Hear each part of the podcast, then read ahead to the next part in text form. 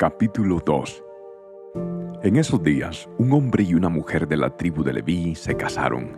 La mujer quedó embarazada y dio a luz un hijo.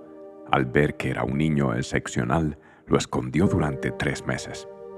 Cuando ya no pudo ocultarlo más, tomó una canasta de juncos de papiro y la recubrió con brea y resina para hacerla resistente al agua. Después puso al niño en la canasta y la acomodó entre los juncos a la orilla del río Nilo.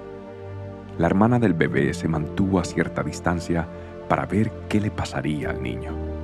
Al poco tiempo, la hija del faraón bajó a bañarse en el río y sus sirvientas se paseaban por la orilla.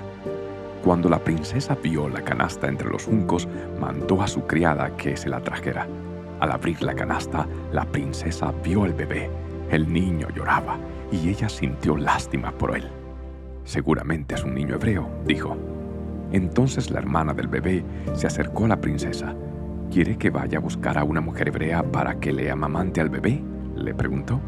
Sí, consigue a una, contestó la princesa. Entonces la muchacha fue y llamó a la madre del bebé.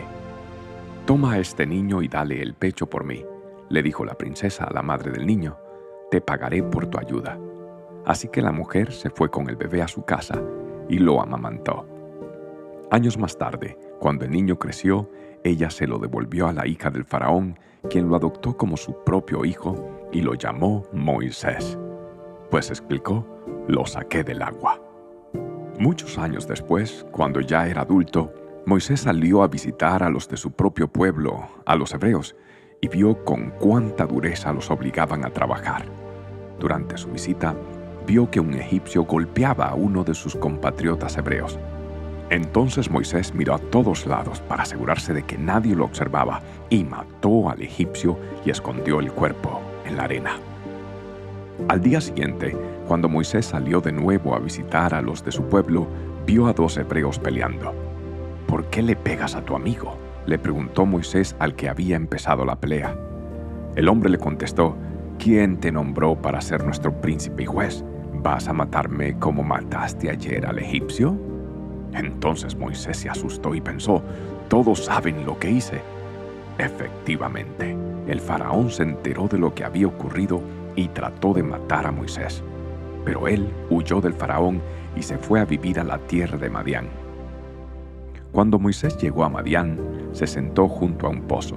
El sacerdote de Madián tenía siete hijas, quienes fueron al pozo como de costumbre para sacar agua y llenar los bebederos para los rebaños de su padre. Pero llegaron unos pastores y las echaron de allí.